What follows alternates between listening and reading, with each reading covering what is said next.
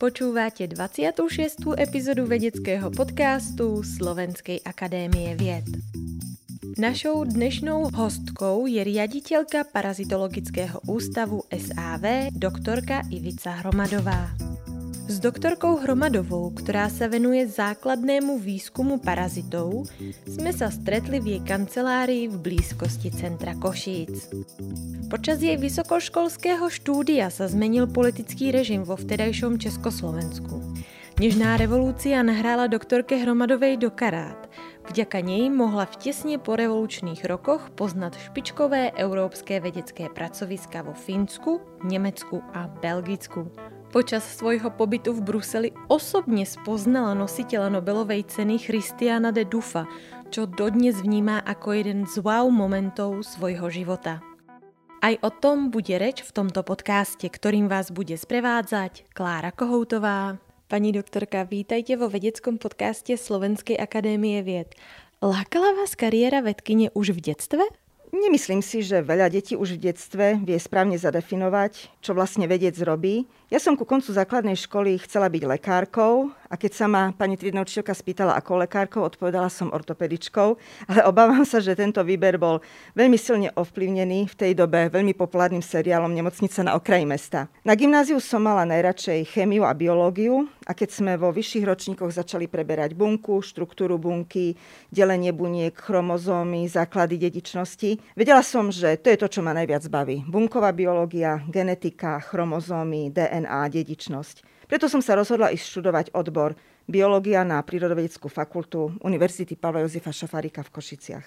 Slovo parazit evokuje skôr negatívne dojmy ako pozitívne. Prečo ste sa rozhodli venovať práve parazitológii a aká vlastne bola tá vaša cesta na Slovenskú akadémiu vied? Keď by som mala byť úprimná, tak keď som prišla na parazitologický ústav, v tom čase to bol helmintologický ústav, ktorý sa neskôr premenoval na parazitologický, tak som toho o parazitoch veľa nevedela. Bolo to v septembri v roku 1988, keď som bola druhačka na vysokej škole. Zrazu vyvstala tá požiadavka a vlastne tlak na nás študentov uchytiť sa v nejakom laboratóriu a začať pracovať na svojej diplomovej práci. V tom čase sme ešte nemali po prvom ročníku ani predmet parazitológia, čiže o parazitológii som nejak špeciálne neuvažovala. Ale môj spolužiak, so do okolností momentálne môj manžel, prišiel raz do školy s tým, že začal robiť diplomku na helmintologickom ústave a že teda sa dozvedel, že ešte by na ústave celkom prijali aj ďalších diplomantov. Ja som to videla ako veľmi veľkú príležitosť pre mňa ísť sa pozrieť aj na iné pracovisko ako na vysokoškolské. A na ústav som sa vybrala za pánom riaditeľom vtedajším, pánom profesorom Dubinským, a ten sa ma spýtal, asi v akej oblasti by som si predstavovala, že by som tú diplomovú prácu robila. Na čo som ja samozrejme okamžite odpovedala, že niečo, čo súvisí s genetikou, s chromozómami, s dedičnosťou a podobne. Pán profesor zavolal kolegyňku, pani doktorku Špakulovú, ktorá v tom čase práve sa snažila zaviesť cytogenetické metódy na pracovisku, mala za sebou zahraničný pobyt, kde sa bola zaškoliť do týchto metód. Dá sa povedať, že to bolo veľmi nejaké také vhodné načasovanie. Aj e, ona uvítala to, že by nejaký študent sa mohol do tejto témy zahlbiť. A ja som bola rada, že v podstate tá moja srdcovka, tá genetika, bude môcť byť realizovaná na tomto pracovisku. Samozrejme, keď už som sa zahlbila do tej práce, spoznala som aj parazity, Čiže na parazitologický ústav som sa dostala najprv skús moju túžbu robiť nejaké genetické metódy, ale potom samozrejme som sa oboznámila s parazitmi, robili sme kompletné parazitologické pitvy najmä vtákov, ale aj rýb. Zaškolila som sa samozrejme aj do tých cytogenetických metód. Čiže ja som už počas tých 4 rokov mala možnosť nahliadnúť, tak povediac, pod pokrievku tej vedy a dalo mi to dosť dobrý prehľad o tom, čo je vedecká práca a preto, keď po skončení vysokej školy v roku 1992 mi bolo ponúknuté, či by som neostala na pracovisku v tom čase v tzv. internej ašpirantúre, dnes je to známe ako doktorantský štúdium, tak som ani chvíľku neváhala, lebo som vedela, že to je teda práca, ktorú chcem robiť a ktorá ma baví. Spomínali ste cytogenetické metódy. Čo sa pod týmto pojmom skrýva? Je to v podstate charakteristika karyotypu, alebo inými slovami chromozómov. Samozrejme, chromozómy človeka sú veľmi dobre preštudované, veľa ochorení u človeka má pôvod práve v nejakých poruchách chromozomov, ale čo sa týka parazitických organizmov, tak tie po tejto stránke až tak známe nie sú. To znamená, že tam je veľmi variabilný počet chromozómov, sú tam chromozómy, ktoré sú navyše v tej chromozómovej sade.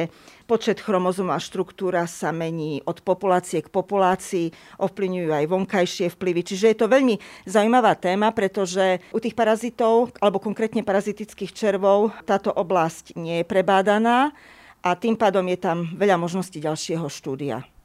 Absolvovali ste viacero zahraničných pobytov. Ktoré miesto na vás zanechalo najlepšie dojmy a prečo ste sa nakoniec rozhodli vrátiť na Slovensko? Čo sa týka môjho štúdia, pobytov v zahraničí, a zmeny politického režimu v roku 1989, to bolo skvelé načasovanie. Keď bola Nižná revolúcia, bola som v treťom ročníku vysokej školy. Začiatkom roku 1990, keď sa otvorili hranice, tak som si uvedomila, že by som veľmi rada hneď využila túto možnosť a niekde do sveta sa pozrela. Veľa študentov alebo mladých ľudí využívalo otvorenie hraníc v tom čase v tom zmysle, že jadali si brigády, najčastejšie dievčatá ako operky, opatrovanie detí, alebo študenti veľmi často chodili na letné brigády zbierať ovocie. Ale ja som si povedala, že rada by som, keď už tak taký pobyt využila aj na to, že by som sa niečo naučila, čo sa týka mojej nejak odbornosti. A preto som hneď na v roku 90 poprosila moju školiteľku, či mi nevedela dať adresy parazitologických pracovisk v Európe, Dala mi ich asi 50. Musím povedať, že medzi nimi boli aj, to som vtedy samozrejme nevedela, až dodatočne som si uvedomila, aj tie najväčšie európske špičky v oblasti parazitológie. Ja som na tie pracoviska napísala, vedúcim pracovisk a bola to fantastická doba vtedy v tom roku 1990, pretože v Európe vládla veľká eufória pomôcť v podstate bývalým východoeurópskym krajinám. Musím povedať, že som dostala odpovede takmer na všetky moje listy. Dostala som veľmi milé, veľmi pozitívne odpovede.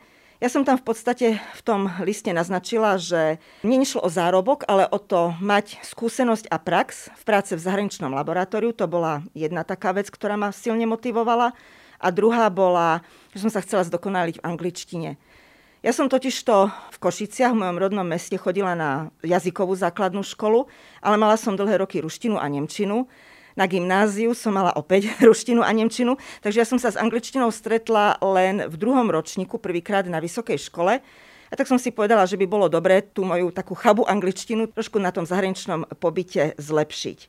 Ja som si z tých ponúk, ktoré mi boli poskytnuté, vybrala pobyt vo Fínsku, v meste zvanom Jiveskile na prírodovedeckej fakulte, kde mi odpísala pani profesorka Teller vo Valtonen, o ktorej som sa dozvedela, že je to jednak skvelá ichtioparazitologička. Ichtioparazitológia to znamená štúdium parazitov rýb. A ja som v podstate robila diplomovku na rôznych parazitoch, okrem iného aj na parazitoch rýb, takže sa mi táto špecializácia nejak pozdávala a hodila. A okrem toho som sa dozvedela, že je to pani, ktorá má 6 detí, vie teda veľmi dobre, čo mladé dievča, študentka po príchode do cudzej krajiny potrebuje nejaké ubytovanie a podobne. A tak som sa rozhodla, že si vyberiem práve toto miesto. Bola to skvelá voľba. Celý august som vlastne stravila v Jeveskile a bol to pre mňa šok, pretože teraz si už asi mladí ľudia ťažko dokážu predstaviť ten rozdiel medzi vtedajším východným blokom a tým západným, alebo v tomto prípade severným. Ale pre mňa to bola obrovská skúsenosť, ale aj príjemný šok, lebo vlastne ma privítala krásna krajina plná lesov, jazier, bola som ohúrená základnými vecami, ktoré dnes si ani neuvedomujeme, ako je čistota vlakov, stanice, veľmi dobrá angličtina, všetkých ľudí vrátane sprievodcu vo vlaku, predavača alebo pani predavačky na trhu. No a samozrejme univerzita, ktorá bola perfektne vybavená a ľudia, ktorí boli príjemní, priateľskí, Takže bol to pre mňa vynikajúci štart do toho medzinárodného nejakého vedeckého prostredia. A tie dojmy boli až také dobré, že som sa do Iveskyle vrátila presne o dva roky. August v roku 1992 po skončení vysokej školy som strávila opäť v Iveskyle na už takej letnej škole, kde som sa skôr ako vzdelávala v oblasti ichtioparazitológie. No a potom po vysokej škole som nastúpila na tú internú ašpirantúru na parazitologický ústav, A tam v podstate po konzultácii s pánom riaditeľom, profesorom Dubinským, s mojou školiteľkou, pani doktorkou Špakulovou, sme dospeli k záveru, že bolo by dobre sa od tej cytogenetiky, čiže od štúdia chromozómov parazitických organizmov, presunúť do oblasti molekulárnej biológie. Samozrejme, teraz je už štúdium DNA, molekulárna biológia, molekulárna taxonómia veľmi širokým odvetvím, ale v tom roku, v roku 1992, sa v podstate v tých e, zoologických odvetviach vrátane parazitológie s molekulárnou biológiou len začínalo. Na našom pracovisku sme nemali v tom čase ani toľko peňazí, ani také vybavenie, aby som túto tému robila. Čiže opäť ma situácia donútila vycestovať do zahraničia. Stravila som 5 mesiacov v laboratóriu na univerzite v Mníchove v Nemecku, jeden mesiac v Taliansku v Ríme a rok na našom veľmi úzkom spolupracujúcom pracovisku, ktorým je Parazitologický ústav Akadémie vied Českej republiky v Českých Budejoviciach. Po obhajení svojej kandidatúry som ešte stále mala ten pocit, že by som vedela v zahraničí niečo nové sa naučiť a nastúpila som na dvojročný postdoktoránsky pobyt do Bruselu a ten, pokiaľ by som mohla zhodnotiť, tak mi dal najviac, čo sa týka nejakých vedeckých vedomostí a technických zručností pretože som pracovala v týme, ktorý študoval parazitického prvoka. Prvoky sú to jednobunkové organizmy, ktorý sa nazýva Trypanosoma brucei. Je to pôvodca spavej choroby v tropických oblastiach. A bol to tým, ktorý sa snažil nájsť nejaké liečivo, liečiva voči tomuto parazitovi. A keď robíte takýto výskum, tak sa môžete sústrediť na dve veci. Buď eliminujete dané ochorenie z organizmu, alebo vlastne bojujete proti tomuto parazitovi tak, že zabraníte jeho ďalšiemu rozmnožovaniu. Alebo v druhom prípade, čo bol aj prípad laboratória, v ktorom som ja pracovala, sa snažíte nejak prerušiť reťazec metabolického procesu, počas ktorého ten parazit získava energiu nevyhnutnú na prežitie. A v laboratóriu, kde sme pracovali v Bruseli, sa študovali rôzne enzymy, ktoré mali úlohu v jednotlivých fázach energetického metabolizmu parazita a snažili sme sa nájsť také enzymy, ktoré, ak by sme nejakým spôsobom vyblokovali, tak by sme docielili to, že parazit by v podstate nemohol získať energiu tým pádom by uhynul. Tak aby som to nejak laicky vysvetlila. A bol to výskum, ktorý mi hlavne pomohol pochopiť, prečo je cesta k nájdeniu liečiv a objasneniu pôvodu mnohých chorôb taká zložitá a trnistá a získala som pre neho obrovský rešpekt a úctu pre ta- ľuďmi, ktorí sa podielajú na takomto výskume, pretože som si uvedomila, že napríklad v tlači nájdete správu na dva riadky, vedci tam a tam zistili to a to a za tým je možno 5 tímov a 20 rokov práce. A v podstate to viete povedať jednou vetou, k čomu dospeli. Ale tie roky náročnej práce, ktoré za tým sú, tak to v podstate vidí len ten, kto už trošku mal možnosť nazrieť, tak povediac do kuchyne takéhoto výskumu. A som veľmi vďačná, že som túto možnosť mala. No okrem toho vedeckého, samozrejme, benefitu, ktorý mi ten pobyt priniesol, to malo ešte pridanú hodnotu a to bola tá, že to pracovisko, na ktorom som pracovalo, sa volalo International Institute of Cellular and Molecular Pathology, v skratke ICP. A jeho zakladateľom bol pán profesor Christian René de Duff. Bol to belgický cytolog a biochemik, ktorý objavil bunkové organely zvané peroxizómy a lizozómy, za čo mu v roku 1974 bola udelená Nobelová cena. Keď mal pán profesor 80 rokov, bolo to v roku 1997, ja som práve na tom inštitúte bola, čo bolo veľmi skvelé, pretože pri príležitosti jeho 80. narodenín bol slavnostný seminár na ústave a v rámci tejto príležitosti bol ten ústav premenovaný na Christian de Duve Institute of Cellular Pathology, ostala mu ale rovnaká skratka ICP. Toto bola pre mňa ďalšia veľmi výnimočná skúsenosť, pretože samozrejme po seminári sme mali možnosť debatovať aj s jednotlivými kolegami, aj s pánom profesorom a ja som neskutočne vďačná za to, že som mala možnosť sa stretnúť s e, nositeľom Nobelovej ceny. Pôsobí na mňa ako veľmi skromný a úctivý človek a ja som okrem iného aj za stretnutie veľmi veľmi vďačná, pretože odtedy som nemala tú čest žiadneho nositeľa Nobelovej ceny osobne stretnúť. Uvidíme, či sa mi to ešte podarí, ale bola to pre mňa skúsenosť a zážitok, ktorý si tiež okrem iného veľmi vážim. No ale ako je vidieť, tak som sa vrátila a vždy tie dôvody, prečo som sa vrátila, boli osobné a rodinné. Poďme sa teraz pozrieť na parazitologický ústav. Aký tu máte kolektív a čemu všetkému sa tu venujete? Parazitologický ústav je členený do desiatich špecializovaných laboratórií, pričom každé laboratórium má v priemere tak troch až štyroch zamestnancov a nejakých doktorandov. Jednotlivé laboratória sú úzko zamerané buď na nejakú špecifickú skupinu parazitov, alebo na nejaký špecializovaný problém v oblasti parazitológie. Treba si uvedomiť, že parazity sa vyskytujú všade. Vyskytujú sa teda u ľudí, u zvierat, a to ako u domácich, tak aj u hospodárskych, aj u voľne žijúcich zvierat. A infekčné štádia parazitov môžeme nájsť vo vonkajšom prostredí, vo vode, v pôde, v piesku. Na našom pracovisku sa v podstate venujeme všetkým týmto skupinám parazitov, čiže aj parazitom ľudí, aj zvierat, parazitom rastlín, čím získava zameranie nášho výskumu dosť široký rozmer. Parazity sú, ako som už asi naznačila, fascinujúce organizmy a sú aj veľmi vďačné modely na štúdium. A to z toho dôvodu, že nám dávajú príležitosť ako k aplikovanému, tak aj k základnému výskumu. Parazity totiž to môžeme vnímať z dvoch rôznych aspektov. Ten prvý je, čo už som spomínala pred chvíľočkou, že ich môžeme vnímať ako pôvodcov parazitárnych ochorení, a to ochorení ako ľudí, tak aj zvierat. A v tom prípade má tá naša práca a práca kolegov, ktorí sa špecializujú na parazit ľudí alebo zvierat, aj aplikovaný rozmer, Kolegovia veľmi úzko a dobre spolupracujú napríklad s humannými lekármi, s klinikami, s infekčnou klinikou, s pediatrami, detskými lekármi, s veterinárnymi lekármi, s chovateľmi a podobne čo si myslím, že veľmi dobre a užitočné. Ale na druhej strane sú parazity aj fascinujúce biologické modely, u ktorých je stále čo nové študovať a objavovať, študovať ich do hĺbky. A toto robia tiež u nás niektoré výskumné týmy, čím vlastne skôr dávajú taký rozmer tomu základnému výskumu. Venujeme sa tiež ekologickej parazitológii. Kolegovia niektorí študujú prežívanie zárodkov parazitov v vonkajšom prostredí, v pôde, vo vode, v pieskoviskách. A tiež máme tým, ktorý sa venuje kumulácii ťažkých kovov, či už v prostredí, v hostiteľoch, ale aj v parazitoch. Parazity môžeme rozdeliť na tri základné skupiny. Sú to tie jednobunkové organizmy.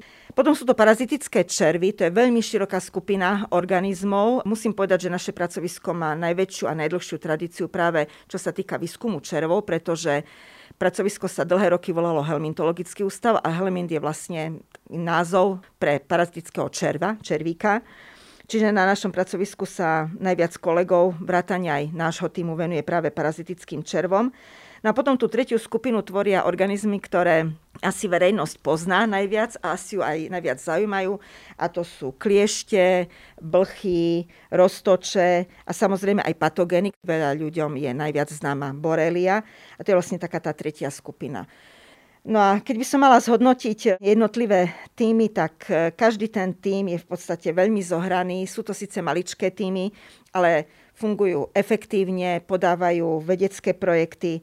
Veľmi si cením, že kolegovia, ktorí majú prienik do praxe, veľmi intenzívne a úzko spolupracujú s praxou, komunikujú či už s odborníkmi alebo s laickou verejnosťou, ktorá sa zaujíma o danú problematiku. Čiže ja by som povedala, že tých tímov tu máme síce viacero, nie sú veľké, ale to svojou prácou a tým svojim zaveraním pokrývajú veľmi širokú oblasť parazitológie.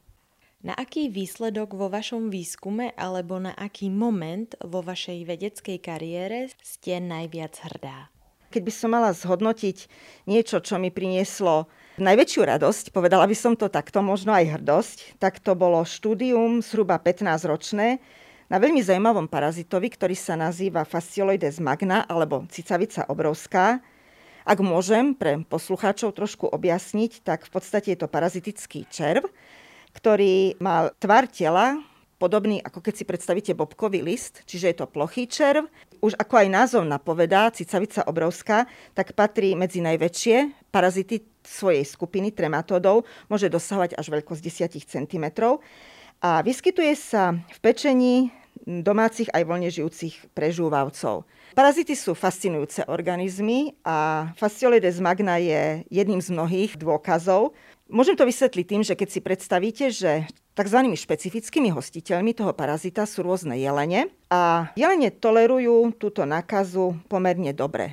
Pretože stratégia toho parazita je tá, že potrebuje sa on v prvom rade veľmi rozmnožiť A ich e, cieľom je samozrejme tieto vajíčka sa snažiť dostať do vonkajšieho prostredia, do čo najväčšieho nejakého geografického areálu. Samozrejme, ak by ten parazit pôsobil na jelenia takýmto spôsobom, že by ho usmrtil, tak nemôže produkovať tie vajíčka.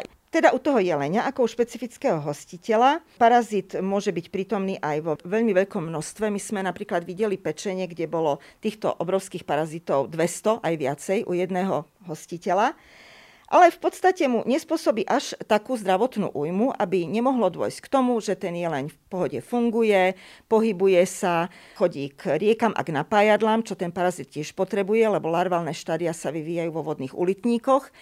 Čiže je tu taká dlhoročná vlastne ako keby adaptácia toho hostiteľa na toho parazita. Úplne ale iná situácia nastane, ak sa tento parazit dostane do iného typu hostiteľa, ktorému hovoríme nešpecifický hostiteľ, Môžu to byť napríklad domáce zvieratá typu kozy alebo ovce. V tom prípade sa parazit nedostane do pečene, ale môže sa dostať aj do iných orgánov, napríklad do pľúc, alebo aj v pečení môže, ale nie opúzdri sa, tak ako u jeleňov, ale migruje a spôsobuje v podstate tak závažné patologické zmeny v daných orgánoch, že daný hostiteľ umrie. Fasciolodes magna je pôvodom severoamerický parazit, vyskytuje sa v niekoľkých oblastiach Spojených štátov amerických aj v Kanady. A zaujímavé je, že v 19. storočí bol zavlečený do Európy, a to prostredníctvom svojich hostiteľov jeleňov Vapity. Prečo k tomu došlo? Došlo k tomu z toho dôvodu, že hlavne v tom období v Európe bol záujem zvýšiť biodiverzitu lovnej zvery v rôznych revíroch, ohradách a podobne. A nebolo nezvyčajné, že sa vlastne takéto zvieratá importovali v rámci kontinentov je zaujímavé, že z toho amerického štátu Wyoming cesta do Európy, konkrétne na sever Talianska, do Národného parku La Mandria, trvala dva mesiace. Zo 60 zvierat 47 len prežilo, zvyšok uhynulo. No ale samozrejme tým, že tieto zvieratá neboli v karanténe, nebolo im urobené parazitárne vyšetrenie, v podstate nikto nevedel, že spolu s týmito jelenmi importoval alebo introdukoval do Európy aj nechceného ďalšieho návštevníka a to je parazita. E, neostalo ale dlho len pri Taliansku. Za pár desaťročí bol tento parazit nájdený aj v Českej republike a potom v 80. rokoch 20. storočia v oblasti Dunajských lužných lesov, na Slovensku, v Rakúsku, v Maďarsku, neskôr aj v Srbsku a Chorvátsku a posledné nálezy pochádzajú z Nemecka a z Poľska. Počas asi tak 15-ročného obdobia sa nám podarilo nazbierať materiál, tohto parazita zo všetkých oblastí európskych, aj severoamerických, čo bola úžasná práca a v podstate nás to dalo dokopy s mnohými vedcami ako v Európe, tak aj v Severnej Amerike. A tento materiál sme zbierali za tým účelom, že sme si chceli dať odpoveď na niekoľko otázok, ktoré sme boli prekvapení, že si nedávali predtým napríklad americkí kolegovia, pretože ten parazit dlhodobejšie bol v Spojených štátoch amerických alebo v Kanade aj kolegovia americkí alebo kanadskí na ňom pracovali, ale nie z tej stránky, ako sme chceli my. A síce my sme si dávali otázky typu, ako sa parazit šíril v Severnej Amerike, ako sa šíril v Európe, ako táto migrácia parazita korelovala s migráciou a rozšírením jeho hostiteľov, čiže hlavne jeleňovitých. Zaujímalo nás presne, aký majú pôvod parazity v Európe a aké boli migračné trasy parazita zo Severnej Ameriky do Európy. Čiže to boli vlastne také tie naše počiatočné otázky alebo ciele, ktoré sme chceli zistiť. A takéto štúdie sa dajú robiť samozrejme prostredníctvom hlavne štúdia DNA, vybraných úsekov DNA, ktoré sú na také štúdie vhodné. Sú to rôzne úseky DNA. Takou výzvou na začiatku toho štúdia bolo to, že v tom čase, keď my sme začali o tom robiť, nebolo o DNA fasciolodes magna známe absolútne nič, čiže sme boli na úplnom začiatku, nejak v bode nula, ale postupne sme ako keby hľadali vhodné gény, testovali sme ich, validovali a aj sme ich použili na toto tzv. populačno-genetické štúdium. A všetky tieto otázky, ktoré sme si na začiatku dávali, sa nám podarilo pomocou týchto metód molekulárnej genetiky zodpovedať. Zistili sme, že parazit bol introdukovaný z Ameriky do Európy nielen raz, z toho Wyomingu do Talianska, ale viackrát aj do Českej republiky bol importovaný, ale už z inej oblasti USA. Videli sme migračné trasy, krásne ako parazit postupuje v rámci Európy a v rámci Ameriky, ako to koreluje s migráciou jednotlivých typov špecifických hostiteľov. Podarilo sa nám teda po tých 15 rokoch ako keby ukončiť túto kapitolu. A ja som to vybrala ako príklad nejakého štúdia, na ktoré som najviac hrdá, alebo ktoré ja by som povedala, že mi spôsobovalo najväčšiu radosť z viacerých dôvodov. Tým e, jedným dôvodom bolo to, že ako som spomínala, neboli o žiadnych génoch, o žiadnych úsekoch DNA známe žiadne informácie. A tým, že my sme v podstate mali aj niekoľko prác takého skôr technického alebo metodologického charakteru, kedy sme popísali tie úseky a na čo sú vhodné, Používajú aj iní kolegovia na diagnostiku nielen fascioledes magna, ale aj iného ďalšieho pečeňového parazita. A to, že tieto výsledky vlastne našej práce aplikujú aj kolegovia z iných krajín, nás samozrejme nesmierne teší. Ten druhý dôvod, prečo práve som vybrala túto štúdiu, je to, že Mali sme veľa otázok na začiatku toho štúdia. Nie vždy sa vám podarí na všetky tieto otázky nájsť odpoveď, ale toto v podstate bolo štúdium, kedy sme zistili všetko to, čo nás zaujímalo. Ďalej je to problém, ktorý zaujíma aj tu na Slovensku aj ľudí z praxe. No a napokon, spomeniem to síce na poslednom mieste, ale nie je to najmenej dôležité. Skvelé na tomto celom bolo aj to, že celý ten tým bol úžasný. V podstate som bola veľmi vďačná, že som mohla na tejto téme spolupracovať so skvelými odborníkmi, genetikmi, molekulárnymi biológmi, poplačnými genetikmi. No a samozrejme to, že sme zhaňali ten materiál vlastne po celej Európe aj Severnej Amerike, tak nás dal dokopy aj s úžasnými kolegami, aj veterinármi, aj ochranármi, poľovníkmi z rôznych oblastí Kanady, USA aj rôznych európskych krajín. Súvislosti s výskumom parazita cícavice, o ktorom ste pred malou chvíľkou rozprávala, respektíve o tom, aký vplyv má na svojho hostiteľa, mi napadlo, či existujú parazity, ktoré sú dobré, ktoré sú prospešné. V podstate parazit je organizmus, ktorý spôsobuje ochorenie, parazitárne ochorenie. A tak ako všetky ostatné ochorenia, aj toto nie je prospešné pre organizmus poznajú to všetci psíčkári alebo chovatelia zvierat. Každý sa snaží pravidelne zisťovať, či jeho domáci miláčik nemá parazita, ak má od červí. Samozrejme aj vo veľkochovoch, čo sa týka hovedzieho dobytka, koní a podobne. Zistenie parazita znamená alarmujúci nejaký stav, kedy po diagnoze nasleduje hneď terapia, čiže použiť nejaké antiparazitikum, aby ten parazit už v danom organizme prítomný nebol. Stále je to ochorenie. Keď som však spomínala tie dve rôzne modely, čo sa týka cicavice obrovskej a jej špecifických hostiteľov a nešpecifických, tak v tom prípade napríklad konkrétne jeleňov, keď som spomínala, že nespôsobuje to až také újmy na zdraví, pretože v podstate ten parazit v úvodzovkách chce, aby ten hostiteľ v pohode fungoval, aby sa pohyboval, aby sa tie vajíčka z toho hostiteľa mohli dostať do vonkajšieho prostredia, do čo najširšieho areálu tak je to v podstate dané veľmi dlhým evolučným vývojom a koevolúciou toho parazita a hostiteľa. Je to nejaká forma ako keby adaptácie, ale stále je to ochorenie, stále to spôsobuje nejaké negatívne dopady na ten organizmus, ale je rozdiel, či tie dopady sú v nejakej menšej miere, alebo či sú až tak závažné, že daný hostiteľský organizmus nezvládne tú infekciu a končí daná parazitárna infekcia napríklad smrťou. A ten parazit je v podstate taký skrytý nepriateľ, pretože on sa vyskytuje prevažne vo vnútri v organizme. Môže sa vyskytovať napríklad v črevách, črevné parazity, ale môže sa vyskytovať aj v tkanivách. Nebezpečné sú hlavne tie, ktoré sa vyskytujú napríklad v mozgu alebo v pľúcach, v pečení. Môže sa vyskytovať aj v krvnom obehu. Čiže je to tak, že v podstate toho parazita na prvý pohľad nevidíte, nepredstavuje nejakú hrozbu, ktorej by sa človek mal hneď báť. Zistí sa to, čo sa týka napríklad človeka alebo zvierat, až pri kompletnom parazitologickom vyšetrení. Tu nám musím podotknúť, že neviem z jakého dôvodu, ale vznikol nejaký taký pocit u verejnosti, že parazitov je v prostredí strašne veľa.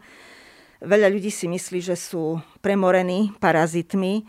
Sú rôzne diagnostické zariadenia, alebo neviem, ako to mám nazvať, ktoré vám nejakým zvláštnym spôsobom urobia vyšetrenie, na základe ktorého veľa ľudí k nám prichádza s tým, že sa u nich vyskytuje široké spektrum, desiatky parazitov, mnohé z nich sa vyskytujú v tropických oblastiach, ktorých sa týchto ľudia nikdy nenachádzali. Samozrejme je to na 99% vždy falošné. Sme vďační, ak ľudia si prídu po druhý názor, odborný názor aj na naše pracovisko, zaujímajú sa, či by týchto parazitov mohli skutočne v sebe mať. Kolegyňa im po väčšine vysvetli pri konzultácii, že je veľmi mizivé až nulové percento alebo pravdepodobnosť, že by mohli tieto všetky parazitárne nákazy mať. Potom v rámci toho, aké vyšetrenia ponúkame, hlavne na základe vyšetrenia protilátok, teraz už je tiež ľuďom známe, čo sú to protilátky, alebo diagnostiky daného parasitického organizmu prostredníctvom PCR diagnostiky, tak e, im môžeme tieto vyšetrenia aj poskytnúť, e, urobiť a väčšinou vidia, že sa absolútne nič toho nepotvrdí, čo samozrejme neznamená, že parazitárne ochorenia sa nevyskytujú v populácii, vyskytujú, ale vôbec nie v takom množstve, ako sa šíri na internete. A my máme veľakrát problém dokázať ľuďom, teda ich presvedčiť, že metódy, ktorými sa tieto parazity stanovujú, sú výsledkom dlhoročného štúdia a bolo by dobre, keby ľudia viacej verili takýmto metódom, takýmto spôsobom diagnostiky a výsledkom takejto diagnostiky. Ako iným veciam bolo by dobré, aby, a v tejto dobe je to asi o to viacej nejak rezonuje, aby si po vedecké informácie chodili k vedcom, po informácie, ktoré súvisia so zdravím, chodili ku lekárom a nehľadali týmto informácie na internete, pretože my sa veľakrát stretávame s tým, že máme veľký problém tú informáciu alebo ten výsledok analýzy, ktorý vieme ľuďom poskytnúť, ich presvedčiť, pretože ten tlak tých informácií z internetu je podstatne väčší. Čo nám je samozrejme ľúto, pretože ono aj nevedieť o nejakom ochorení ani liečiť ho je zlé, samozrejme, lebo to ochorenie sa môže naďalej rozvinúť ale aj nemať to ochorenie a liečiť sa na ňo, napríklad brať nejaké antiparazitické prípravky, v prípade, ak človek nemá vôbec parazitárne ochorenie, je tiež zdraviu škodlivé a nie je to vhodné. Čiže ja by som povedala, že veľa ľudí parazity vníma ako veľkú hrozbu, všade číhajúcu. Niektoré médiá to tak prezentujú, že parazit číha v pitnej vode, vo vzduchu, hoď kde na nás. Nie je to tak a ja tvrdím, je to také v podstate len také laické tvrdenie alebo pre lajko. Parazit nie je duch. Je to normálne nejaký organizmus, ktorý má svoju štruktúru, má svoju DNA, má svoj nejaký životný cyklus, ktorý tiež vedci dlhé roky študovali. Vieme, ktorý parazit sa vyskytuje v ktorom orgáne, vieme, ktorý parazit vylúčuje vajíčka alebo nejaké iné zárodočné štádia. Vieme ich nájsť pod mikroskopom, vieme ich diagnostikovať, detegovať a preto treba parazitárne ochorenie diagnostikovať a až potom liečiť. Vysokú školu ste študovali v revolučnej dobe, vďaka čomu ste mohli aj tesne po revolúcii vycestovať do zahraničia, do Fínska, o ktorom už sme sa rozprávali. Je teraz svet otvorenejší aj pre parazitov? Vedia sa ako keby rýchlejšie rozšíriť a rozmnožiť? Je to problém, na ktorý sa treba pozrieť e, z dvoch aspektov. Ten prvý je ten, že čo sa týka napríklad voľne žijúcich zvierat, tak tie samozrejme nerešpektovali ani železnú oponu a podobne. Prostredníctvom migrácie voľne žijúcich zvierat alebo prostredníctvom obchodu napríklad so zvieratmi samozrejme dochádzalo ku introdukcii parazitov z nejakých oblastí do nepovodných oblastí stále. Ale áno, samozrejme, tá druhá stránka, ktorá sa týka skôr človeka a jeho cestovateľských aktivít, tých možností, ktoré poskytuje to, že sa otvoria hranice po prípade, že sa viacej sprístupní ľuďom možnosti cestovania, napríklad cena letenky a tak ďalej. Tieto všetky okolnosti samozrejme prispievajú k tomu, že sa isté druhy parazitov, ale hlavne tie, u ktorých je hostiteľ človek, môžu ľahším spôsobom dostať aj na nepôvodné lokality. Ale ako som už spomínala, tam veľkú úlohu zohráva aj prirodzená migrácia zvierat, ktorá tu bola, aj bude. A to v podstate je nezávisle od akýchkoľvek politických systémov, režimov alebo hraníc, ktoré si stanovil človek. Rubrika Buď alebo. Zvieratá alebo rastliny? Zvieratá. Takto, čo sa týka štúdia vedeckého, tak e, samozrejme stále hostiteľmi, ktoré sme my študovali, boli zvieratá. Parazit patrí skôr do tejto skupiny, ale je to ťažká otázka, pretože keď človek ide vonku do prírody, tak asi viacej v nemou mu poskytujú tie rastliny, stromy. Nie je to až také časté stretnúť voľne žijúce zviera, bežne napríklad v lese. Čiže povedala by som, že čo sa týka voľného času, tak asi tie rastliny. Čo sa týka práce zvieratá, ale tam by som nechcela aj ukrydiť nášmu psíkovi, ktorý je tiež členom našej rodiny a sprevádza nás aj na tých potulkách prírodou. Takže je to nejednoznačná odpoveď. Popularizácia alebo výskum? Výskum. U mňa jednoznačne výskum. Tým, že tie problémy, ktoré ja od začiatku študujem, patria skôr do oblasti základného výskumu, tak ten základný výskum mi je taký bližší ako ten aplikovaný, ale samozrejme veľmi podporujem a veľmi oceňujem aplikovaný výskum na našom pracovisku a s tým súvisí aj to, že samozrejme verejnosť, či už odborná alebo laická, aj veterinárni lekári, humánni lekári, ale aj bežná verejnosť sa viacej zaujíma o tie problémy, ktoré sa ich týkajú. Napríklad mal som kliešťa, mohol preniesť nejaké ochorenie na mňa, dieťa malo kliešťa, pes mal kliešťa a podobne, alebo ja neviem, mohol som sa nakaziť tým a tým spôsobom, takým a takým parazitom. Čiže to sú veci, ktoré ľudí najviac zaujímajú a ja tým, že v podstate od začiatku študujem také tie veci mikroskopickejšie a u organizmov, ktoré ktoré parazitujú aj u zvierat, aj u ľudí. Teraz študujeme parazita, ktorý sa vyskytuje aj u ľudí, ale do také väčšej hĺbky. Tam je už ťažšie aj pre mňa nájsť nejaký taký jazyk jednoduchý na komunikáciu s verejnosťou a preto ja obdivujem popularizátorov vedy a veľmi im fandím, pretože viem, že podať nejaký problém vedecký zrozumiteľným štýlom tak, aby to pochopila verejnosť, je veľmi ťažké. Ja to pravdu povediac až tak veľmi neviem, čiže pre mňa je to výskum. Mikroskop alebo lupa? Mikroskop. V podstate umožňuje lepšie zväčšenie, detaľnejšie študovanie nejakých štruktúr, takže preto mikroskop. Poďme sa teraz pozrieť na to, aké máte záľuby, ako vlastne trávite svoj voľný čas. My s manželom obidvaja sme biológovia vyštudovaní a aj máme to šťastie, že pracujeme obidvaja v tom odbore tak tá hlavná záľuba je ísť do prírody, traviť každý voľný čas, pokiaľ je to možné v prírode.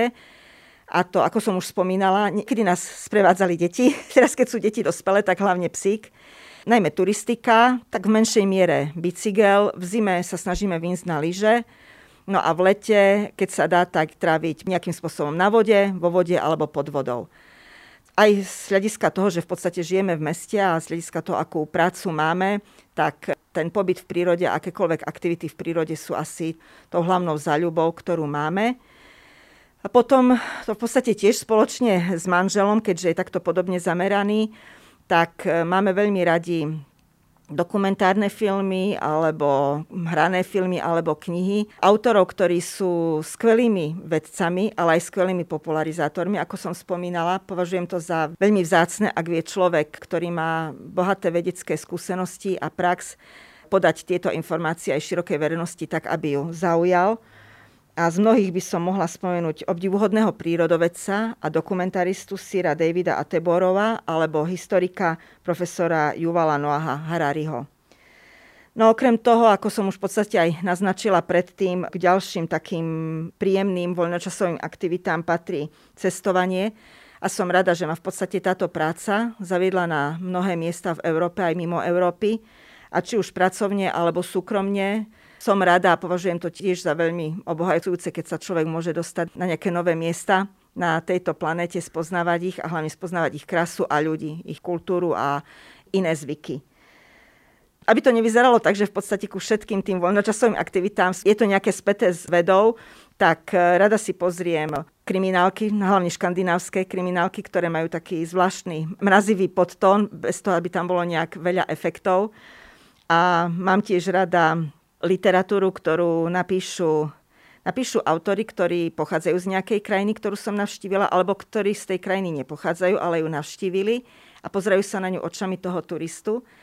A tam v tom prípade je veľmi zaujímavé zistiť paralely medzi tým, ako vnímajú tí ľudia tú krajinu, ako som ju vnímala ja. A človek veľmi často zistí, že v podstate by nevedel až tak takým dobrým jazykom a štýlom opísať tie pocity, ktoré mal aj sám pri návšteve tej krajiny. Tým, že patrím ešte k tým šťastnejším ľuďom, ktorí majú oboch rodičov, máme aj obidvoch svokrovcov, manželových rodičov, tak e, som rada, keď môžem nejaký ten voľný čas venovať aj im. Napríklad rodičom vďačím, vyzerá to síce ako kliše a veľakrát sa to používa, ale fakt za to, že mi pomohli v tejto mojej kariére, pretože už tá prvá spomínaná cesta do Fínska, to bola v čase, keď ja som bola študentka, síce som mala nejaké peniaze ušporené, ale v podstate mi túto cestu financovali rodičia, ktorí pochopili, že je to veľmi dôležité. Musím podotknúť, že v tom čase to bol veľmi priepastný rozdiel medzi životnými nákladmi na Slovensku a vo Fínsku v 90. roku ale moji rodičia ani na chvíľu nepochybovali o tom, že takáto investícia je v podstate dobrou investíciou.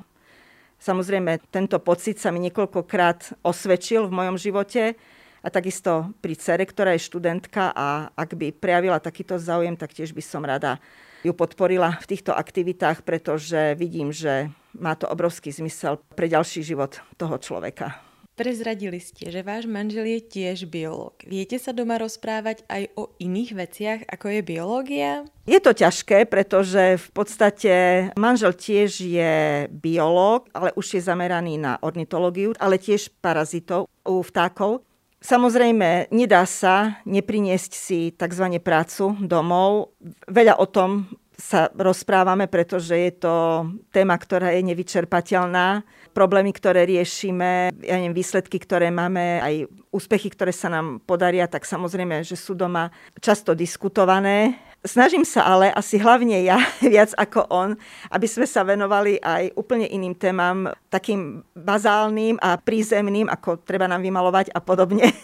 ale je to ťažké, pretože v podstate tým, že tá práca naša pre obidvoch nie je len prácou, ktorá končí o 16. nekončí ani o 18. Proste veľa o nej rozmýšľame aj doma veľakrát si ju aj donesieme domov, tak je v podstate hlavnou témou. Vedeli by ste si predstaviť, že by ste niekedy robili niečo iné ako parazitologičku? Viem si predstaviť. Keď som sa zamyslela nad tým, čo by som robila iné, občas si človek kladie túto otázku, tak e, mňa napríklad bavili jazyky, ako som už spomínala, chodila som na jazykovú základnú školu, čiže tam som dostala základy tých dvoch jazykov, dobre, ruštiny a nemčiny. A potom prišlo vlastne až na vysokej škole na rad angličtina a v podstate som za krátky čas sa ju naučila tak, že nemám problém komunikovať ani bežnú angličtinu a už vôbec nie odbornú. Jazyky sa mi páčia. Určite, keby som mala absolútne si vybrať iný odbor ako odbor biológie, tak by ma bavilo študovať jazyky, možno aj prekladať alebo študovať nejaký teoretický základ rôznych jazykov ich spoločné črty alebo odlišnosti, alebo aj robiť e, prekladateľstvo. Myslím si, že táto práca by ma dosť bavila. Keby som nebola biológ, ale neľutujem, že som išla na biológiu, ani neľutujem, že robím biológiu, pretože ja som si to vravela už aj počas vysokej školy, mi to bolo jasné, že aj keby som sa v nejakej oblasti biologickej nezamestnala, alebo nebola by tá príležitosť pracovať v tej oblasti, boli to informácie, ktoré sú pre mňa neskutočne cenné. Človek sa dozvie, ako funguje ľudské telo, ako funguje bunka, aké sú základy genetiky. Veľmi mi to pomáha napríklad pochopiť aj súčasnú pandémiu a podobné veci, ochorenia, branie antibiotík, nebranie antibiotík a tak ďalej. Mám na to svoj názor.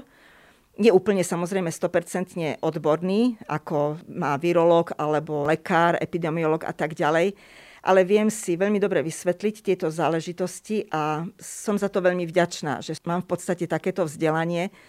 Ďalšia stránka toho je poznanie prírody, fungovania prírody, zákonitosti, ktoré sú v prírode, klimatické zmeny, ktoré sa dejú, vymieranie živočichov, vplyvy, ktoré majú klimatické zmeny na celé biosystémy človek vidí, keď to študoval a keď tieto zákonitosti chápe, ako je všetko spojené, ako je všetko prepojené, ako všetko vzájomne súvisí.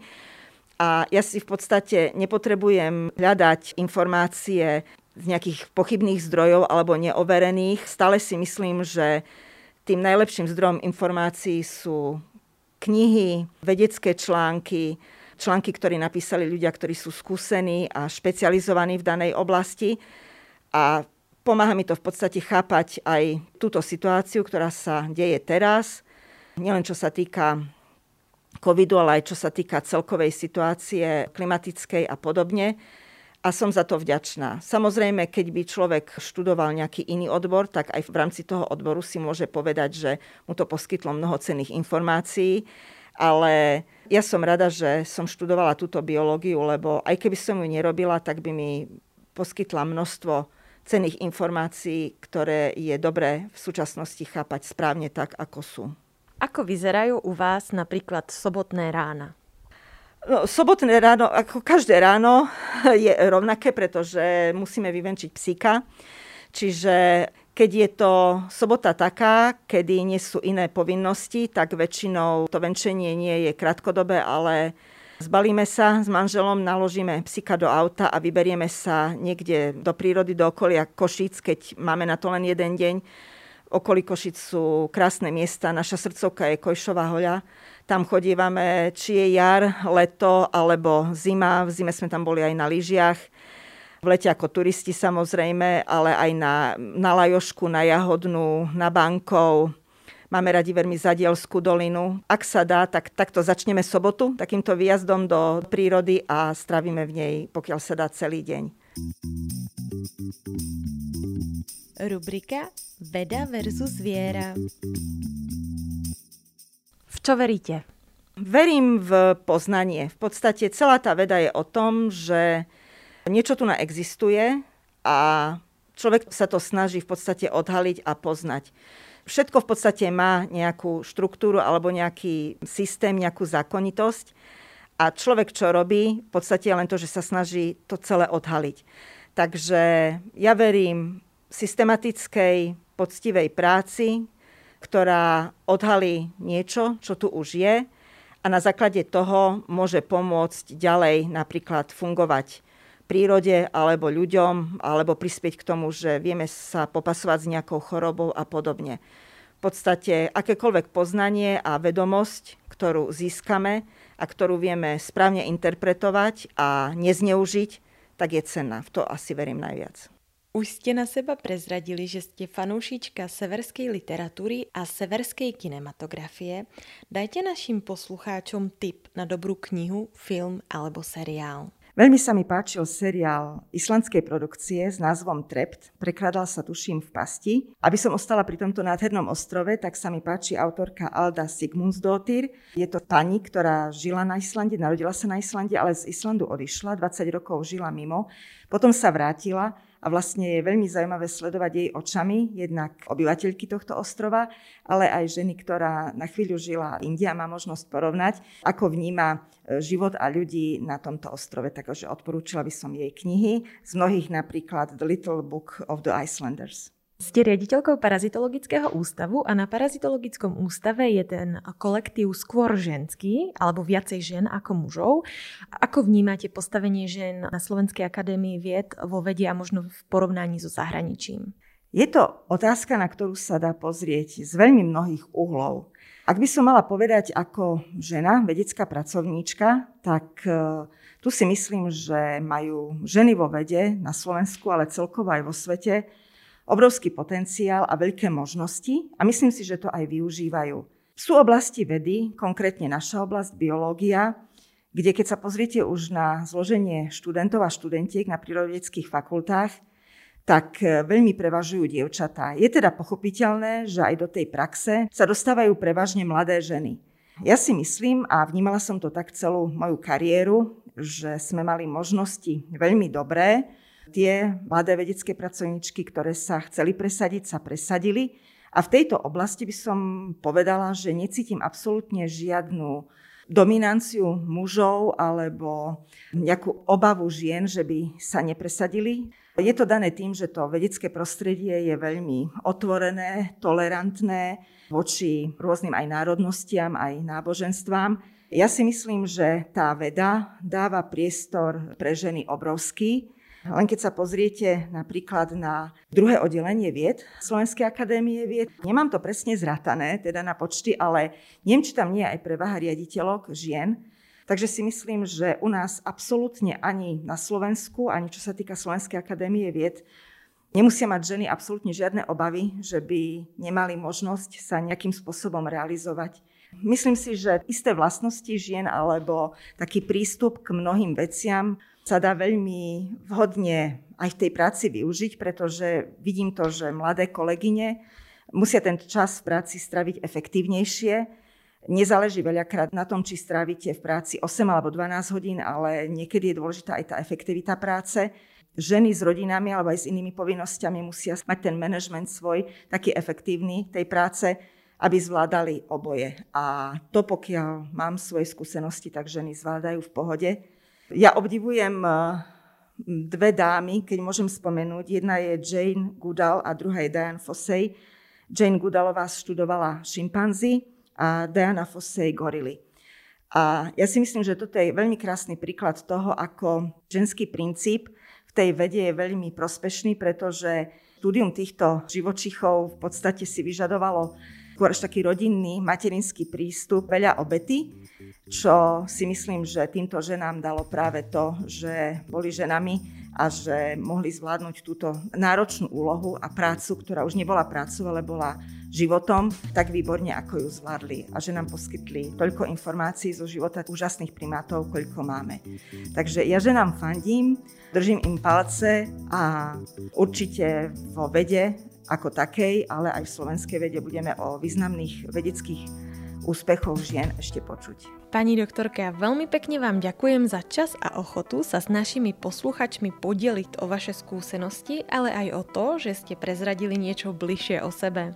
Dramaturgicky sa na dnešnej epizóde vedeckého podcastu Slovenskej akadémie vied podielali Katarína Gálíková a Klára Kohoutová. Technická podpora Martin Bystrianský. Ak sa vám náš podcast páči, dajte o ňom vedieť aj svojim priateľom. Každé vaše zdieľanie nás poteší.